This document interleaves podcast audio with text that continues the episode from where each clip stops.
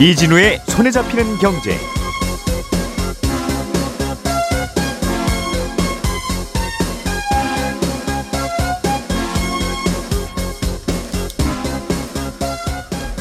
안녕하십니까, 이진우입니다. 지금은 우리나라 직장인이 일주일에 최대 52시간, 52시간까지만 일을 할 수 있는데요. 정부가 이걸 좀 바꾸기로 했습니다. 일이 많이 몰리는 주에는 근로시간이 좀 더 늘어나게 되고 적을 때는 이걸 좀 줄여서 평균을 대강 맞춰보겠다는 건데, 구체적으로 뭐가 좀 달라지는 건지, 그리고 혹시 우려되는 점은 어떤 것인지 좀 짚어서 들어보겠습니다. 아파트와 비슷한 형태를 갖춘 중대형 면적의 주거용 오피스텔을 이른바 아파텔이라고 부르는데요. 이 아파텔을 두고 역차별 논란이 좀 있다는군요. 뭐가 논란인 건지 이것도 좀 살펴보겠고요.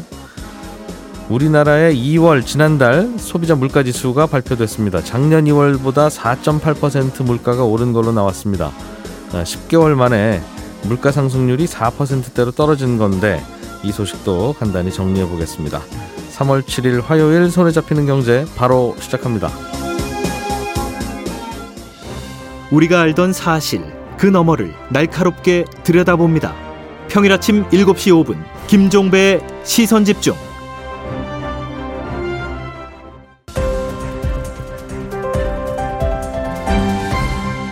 이진우의 손에 잡히는 경제. 예, 알아두면 쓸데가 많은 주요 경제 뉴스들만 골라서 잘 정리해드리겠습니다. 오늘도 MBC 양효걸 기자, 손에 잡히는 경제 박세훈 작가, 그리고 한국경제신문의 나수지 기자, 이렇게 세 분과 함께 있습니다.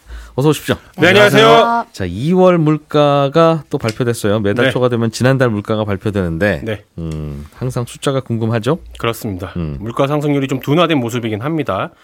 작년 2월에 비해 4.8% 오른 걸로 나왔는데요. 전년 대비로 물가 상승률이 4%대가 나온 건 10개월 만이고요. 1월에 물가지수가 작년 1월보다 5.2% 오른 걸로 나왔었거든요. 그러니까 2월 물가지수는 1월 물가지수보다 0.4%포인트가 떨어진 겁니다. 앞에 4자 달았다 이거죠. 그렇습니다. 이 상승폭이 좀 둔화된 가장 큰 이유는 국제 유가가 떨어진 게 가장 큰데, 경유랑 등유 가격은 좀 올랐지만 휘발유 가격이 많이 떨어진 게 영향을 크게 미쳤고요. 그리고 축산물 가격도 많이 떨어졌는데, 이건 대형마트에서 정부 보조로 반값 소고기 행사 이런 거 하면서 대규모 세일을 많이 한 그런 영향입니다. 앞으로는 좀 어떨 것 같답니까? 물가 상승폭은 둔화되긴 했지만 계속 이렇게 될 거라고 단정하기는 좀 힘들 것 같습니다. 왜냐하면 정부는 앞으로 큰 외부 충격이 없다면 물가 상승폭이 점점 더 둔화될 거다, 어제 이렇게 얘기를 하긴 했는데, 이 말은 바꿔서 말하면 외부 충격이 있다면 물가 상승세는 다시 시작될 수도 있다라는 거죠. 대표적인 게 국제 유가입니다. 유가가 앞으로 어떻게 움직이느냐, 이게 우리나라 물가지수에 영향을 많이 줄 거고, 국내적으로 볼 때도 여전히 불안한 항목들이 좀 있는데, 대표적인 게 가공식품 물가거든요. 많이 올랐더라고요. 작년 2월 대비 10% 올랐습니다. 이게 연초부터 식품업계들이 출고가를 올린 게 반영이 되고 있는 건데, 이렇게 올라간 가격은 앞으로도 좀 계속 높게 나올 거고요. 전기, 가스, 수도 요금도 많이 올랐는데, 여기 합치면 작년 2월보다 한 28% 정도 오른 걸로 나왔거든요. 이거는 이제 안 올리고 못 올리고 있다가 밀려 있는 거 올리는 거죠? 그렇습니다. 이 정도가 물가 통계 작성한 이후로 가장 많이 오른 겁니다. 그리고 이렇게 전기 요금이 오르면 공장 돌리는데 비용이 더 들어가기 때문에 그 비용을 또 기업들이 상품 가격에 전가할 수도 있거든요. 그러면 물가 상승세가 둔화되는 게 쉽지가 않을 수도 있습니다. 방금 말씀하신 대로 작년 2월에 비해서 전기요금, 가스요금, 수도요금이 거의 30% 가까이 올랐다는데, 그래도 작년 2월 물가 상승폭은 좀 줄었어요. 1월에 비해서. 그렇죠. 그거는 별다른 원인이 또 있습니까? 있습니다. 이게 지난달에 난방비나 전기요금이 폭등이란 표현을 써도 될 정도로 엄청 많이 올라서 월 지출은 더 커졌는데, 지표상으로는 오히려 물가 오름폭이 둔화된다고 하니까 체감 물가랑 지표랑 괴리가 느껴지지 않습니까? 그건 이 물가지수를 산출하는 방식 때문인데, 물가지수라는 건 통계청에서 우리가 많이 구입하는 품목을 한 460개 정도 뽑습니다. 그리고 그 품목의 물가 변동을 지수화하는 건데, 460개 품목 중에서도 사람들이 돈을 특히 많이 쓰는 품목들은 가중치라는 걸 두거든요. 그래서 그런 주요 품목들이 오르내리면 물가지수에 더 많이 반영되도록 만들고 있습니다. 그러니까 가중치가 높은 품목일수록 소비자 물가지수에 영향을 많이 끼치는 거고요. 반대로 가중치가 낮은 품목일수록 소비자 물가지수에는 가격 변동폭이 작게 반영되는 그런 구조로 돼 있거든요. 하기야 쌀값이 20% 오르고 전복값이 20% 내리면 물가는 그냥 제 자리구나라고 생각할 수 없죠. 그렇죠. 그러니까 가중실에 쌀값에 두는 겁니다. 마치 주식시장에서 삼성전자나 포스코 같은 그 시가총액 상위 종목 주가가 전체 종합주가지수 좌우하는 거랑 요가지수도 비슷하게 움직입니다. 그 말씀은 전기요금, 가스요금이 많이 올랐지만 네. 전체 물가가 그리 많이 안 오른 걸로 나오는 건 전기요금, 가스요금, 수도요금이 우리 생활비 중에 가중치가 적어서 그래요? 네. 낮습니다. 오. 가중치. 왜냐하면 전기요금, 가스요금이라는 건 크게 막 왔다 갔다 하지도 않으니까요. 가중치를 예. 낮게 뒀는데 휴대전화 요금 같은 경우는 가중치가 38이에요. 예. 휘발유가 25 정도 되는데 예. 2월에 이 품목들의 가격 상승폭은 뭐 그리 크지 않았습니다. 휴대전화료 가격 상승률이 한 0.5%, 예. 휘발유는 뭐 오히려 한 7.6% 감소를 했어요. 반면에 난방비 가중치는 14, 전기료 가중치는 15.5입니다. 그러면 네. 이 두 가지 항목을 합쳐도 휴대전화 요금 가중치보다 낮죠.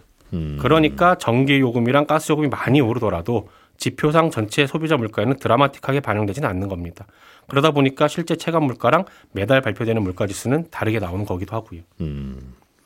휴대폰 요금 가중치가 40 가까이 되는데 네. 전기요금 가중치는 15밖에 안 된다. 네. 가족들 휴대폰 요금 다 더한 거 얘기하나 봐요. 그렇습니다. 4인 가족일 겁니다. 이건 그러니까 전기요금이 한 달에 15만 원 나가면 많이 나가는 거죠. 네.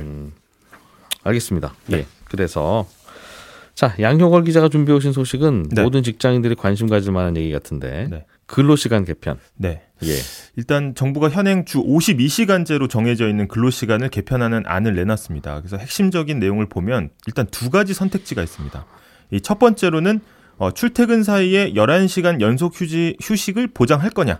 그러면 일주일에 최대 69시간까지 근무할 수 있고요. 네. 아니면은 두 번째는 휴식권 보장 없이 몰아서 주당 최대 64시간까지 근무를 할 것이냐. 이 두 가지입니다. 그래서 첫 번째부터 보면요. 현재 일주 단위로 근로시간을 체크하거든요. 현재 일주일에 기본 40시간 근무에 연장 근로시간이 12시간까지 허용이 되니까 52시간제인데 예. 이제 한 달, 분기, 반기, 1년 단위로 이걸 선택할 수 있도록 한다는 겁니다. 지금은 일주일에 그 어떤 일이 있어도 52시간을 넘길 수는 없는데 네. 앞으로는 이걸 일주일 기준이 아니라 한 달이나 네. 분기나 이렇게 좀 넓은 기간으로 보고 평균해 보겠다. 맞습니다. 그래서 이 격벽을 해체한다는 거죠. 그래서 지금은 일주일 일하고 52시간 넘었어? 안 넘었어? 이렇게 물어보고 다음 주 또 체크하는 방식이었다면 이제 한 달이나 분기에 연장 근무를 몰아 쓸 수 있도록 하고 나중에 평균을 내서 주 52시간만 맞추면 된다는 겁니다. 네. 그래서 이 정부는 근로시간 총량이 늘어나는 건 아니다. 일이 몰릴 때는 집중적으로 일하고 대신 장기 휴가 등을 통해서 휴식권을 보장하는 개편이다. 이렇게 설명을 했습니다. 이게 뭐 뭔지는 알겠는데 문제는 이렇게 하면 지금이야 월화수 엄청 열심히 일하고 네. 목금토는 거의 쉬고 이렇게 해서 52시간 맞추면 뭐 되는 거잖아요. 네, 그래도 월화수 이게 과로가 심할 텐데 살짝 걱정되는데 네.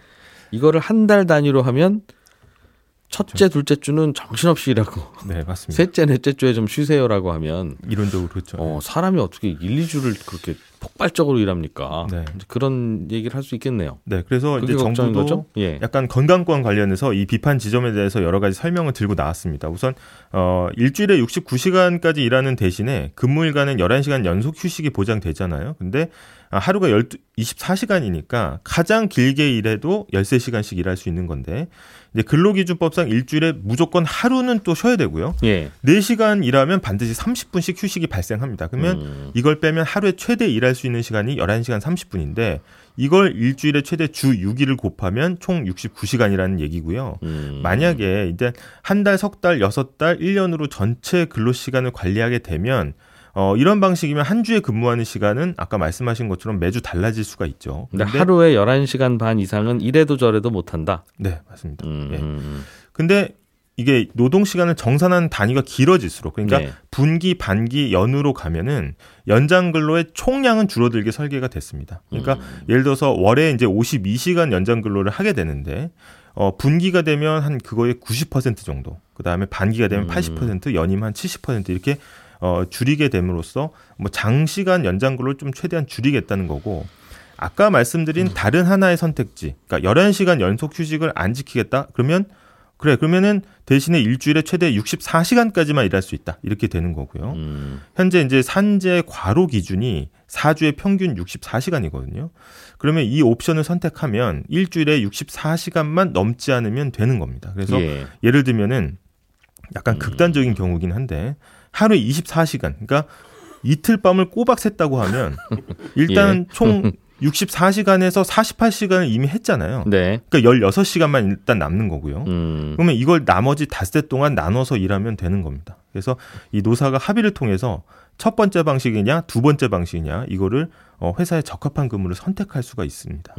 최대 64시간 하는 건 이건 일주일 단위로 격벽을 그대로 치고 계산한다는 거예요? 대신에 이제 출퇴근 사이에 11시간 연속 그 휴식을 안 지켜도 되는 겁니다. 되고. 네. 11시간 연속 휴식을 보장하면 격벽을 해체하는 겁니까, 그럼? 네, 맞습니다. 네. 알겠습니다. 그러니까 52시간제도 알겠고 다 알겠는데 네. 일이 몰릴 때 그럼 사람 더 뽑으란 말입니까? 네. 사람을 어떻게 그럼 더 뽑고 나서 일 없을 때는 그럼 저분을 내보냅니까? 어떻게 합니까? 네. 그런 논란 때문에 이렇게라도 좀 해볼까라고 하는 것 같고 네. 다만 그러면 야, 이러다가 사람 상하면 어떡하냐? 네.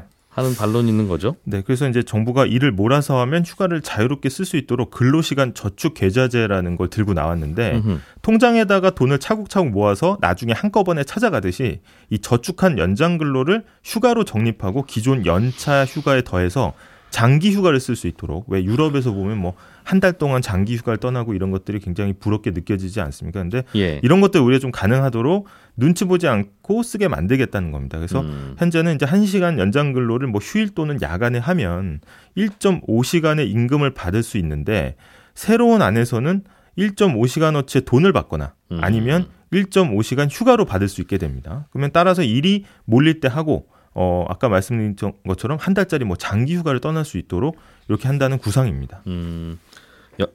그 돈으로 받는 거가 좀 늘어나네요. 그러니까 1시간 일을 쓰면 1.5시간치의 돈을 받는다는 겁니까? 네, 지금 이제 예를 들어 휴일 또는 야간에 일하면 1시간 일하면 1.5시간의 임금을 받게 되거든요. 네. 그건 똑같고. 네, 그건 똑같은데 이제는 휴가 1.5일로도 받을 수 있다는 1.5시간으로도 받을 수 있다는 겁니다. 예. 네. 실제 현장에서 잘 작동할지는 잘 모르겠어요. 네, 그래서 이번에 재계와 노동계에서 이 개편안에 대해서 정반대 입장을 좀 보였는데요.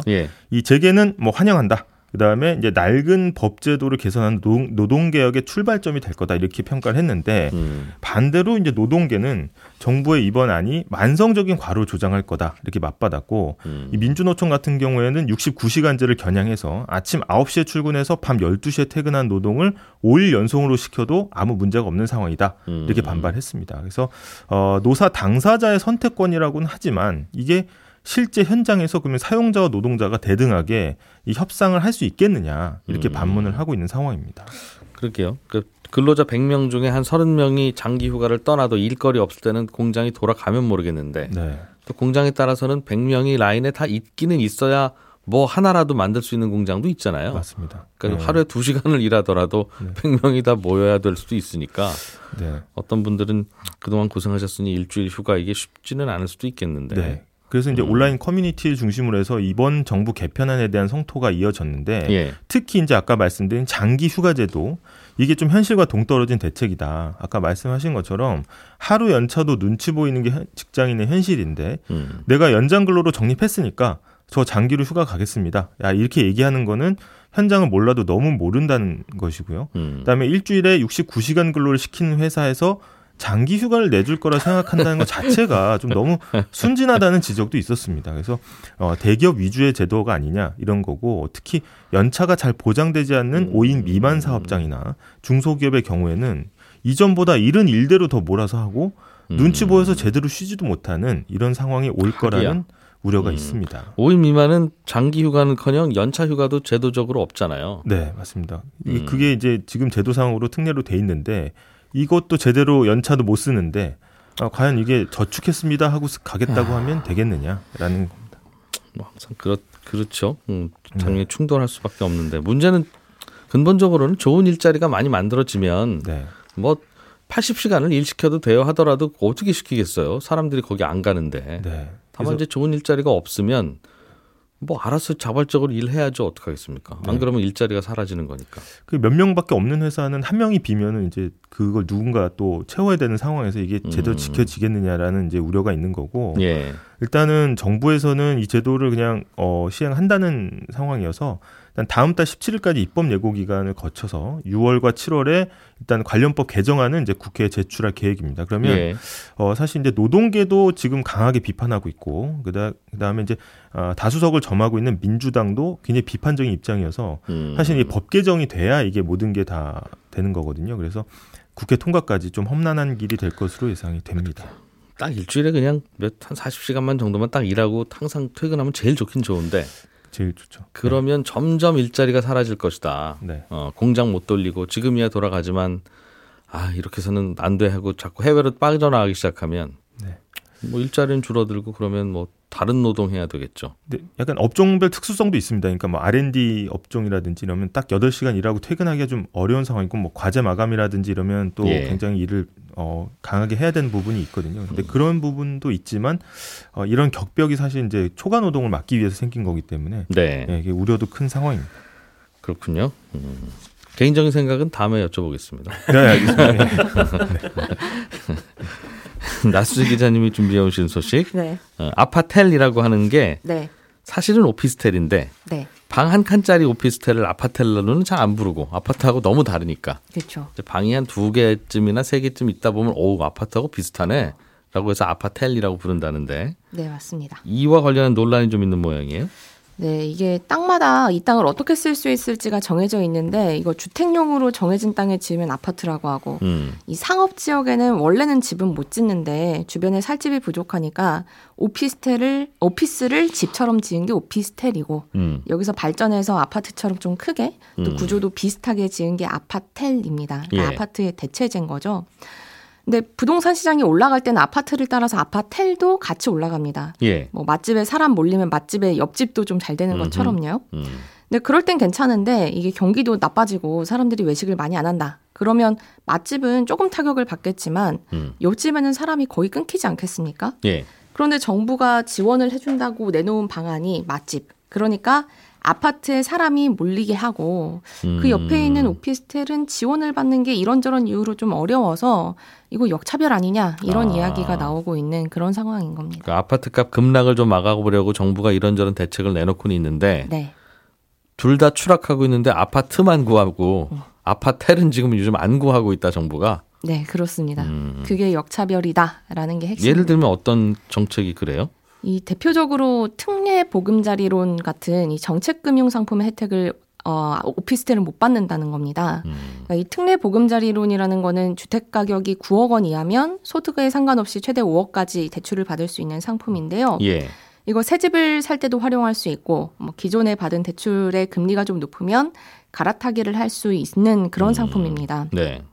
근데 이게 소득 조건도 없고 이거저거 대출 다 합친 원리금 상환액이 뭐 소득의 몇 퍼센트나 차지하는지 요거 따지는 예. 네, 그 규제도 받지 않아서 출시한 지 지금 한 달 정도 됐는데 대출 받은 금액이 17조 원을 넘겼습니다. 그러니까 이게 애초에 올해 1년 동안 40조 원 정도 대출을 공급하겠다라는 게 목표였는데 한 달 만에 절반 가까이 모를 만큼 나름대로 인기가 있는 상품인 거거든요. 기존 대출 갈아타는 분들이 많나 봐요, 이걸로. 네, 맞습니다.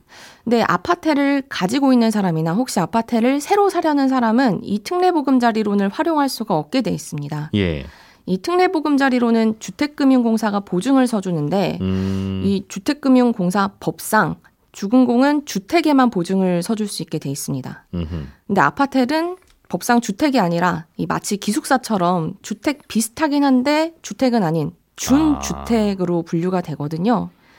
그러니까 주금공이 보증 못 서고 보증 못 서니까 특례보금자리도 못 쓰는 상황이라서 이거 불만이 커지고 있는 겁니다. 어차피 사람 사는 집 똑같은 거고 뭐 이것도 집이라고 해서 허가 내줘놓고 네. 사람 살아도 살 수는 있고 주민등록은 이전할 수 있게 해주면서 왜 살 때는 이 특례보금자리론을 안 해주냐. 네, 그 맞습니다. 말이군요. 그래서 정부가 뭐 오피스텔도 특례보금자리론 넣는 거 검토한다라고는 하는데 이거는 법 개정 사안이라서 바꾸더라도 시간은 좀 걸릴 것 같습니다. 그렇군요.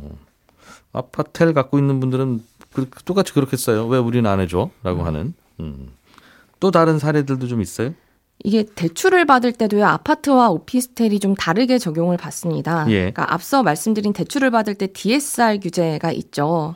그러니까 지금은 이런저런 대출 다 합쳐서 1년에 원리금 상환액이 연봉에서 차지하는 비중이 40%만 가능하다라는 게 지금의 대출 규제인데, 그러니까 생각해보면 똑같은 금액을 대출받아도 만기가 길면 원금과 이자를 합쳐서 더 잘게 쪼갤 수 있으니까. 소득 모자라는 분들은 만기 30년짜리 대출 받아서 간신히 통과하고 하기도 하죠. 네, 맞습니다. 예. 그래서 대출 만기가 길면 길수록 DSR 규제를 좀 더 쉽게 통과할 수 있어서 유리한데. 그런데요? 이 주택담보대출, 그러니까 아파트를 담보로 대출을 받을 때는 실제 대출 만기에 따라서 DSR을 적용을 받는데, 예. 오피스텔 담보대출은 만기를 무조건 8년으로 봅니다. 실제 대출의 만기가 어떻든요.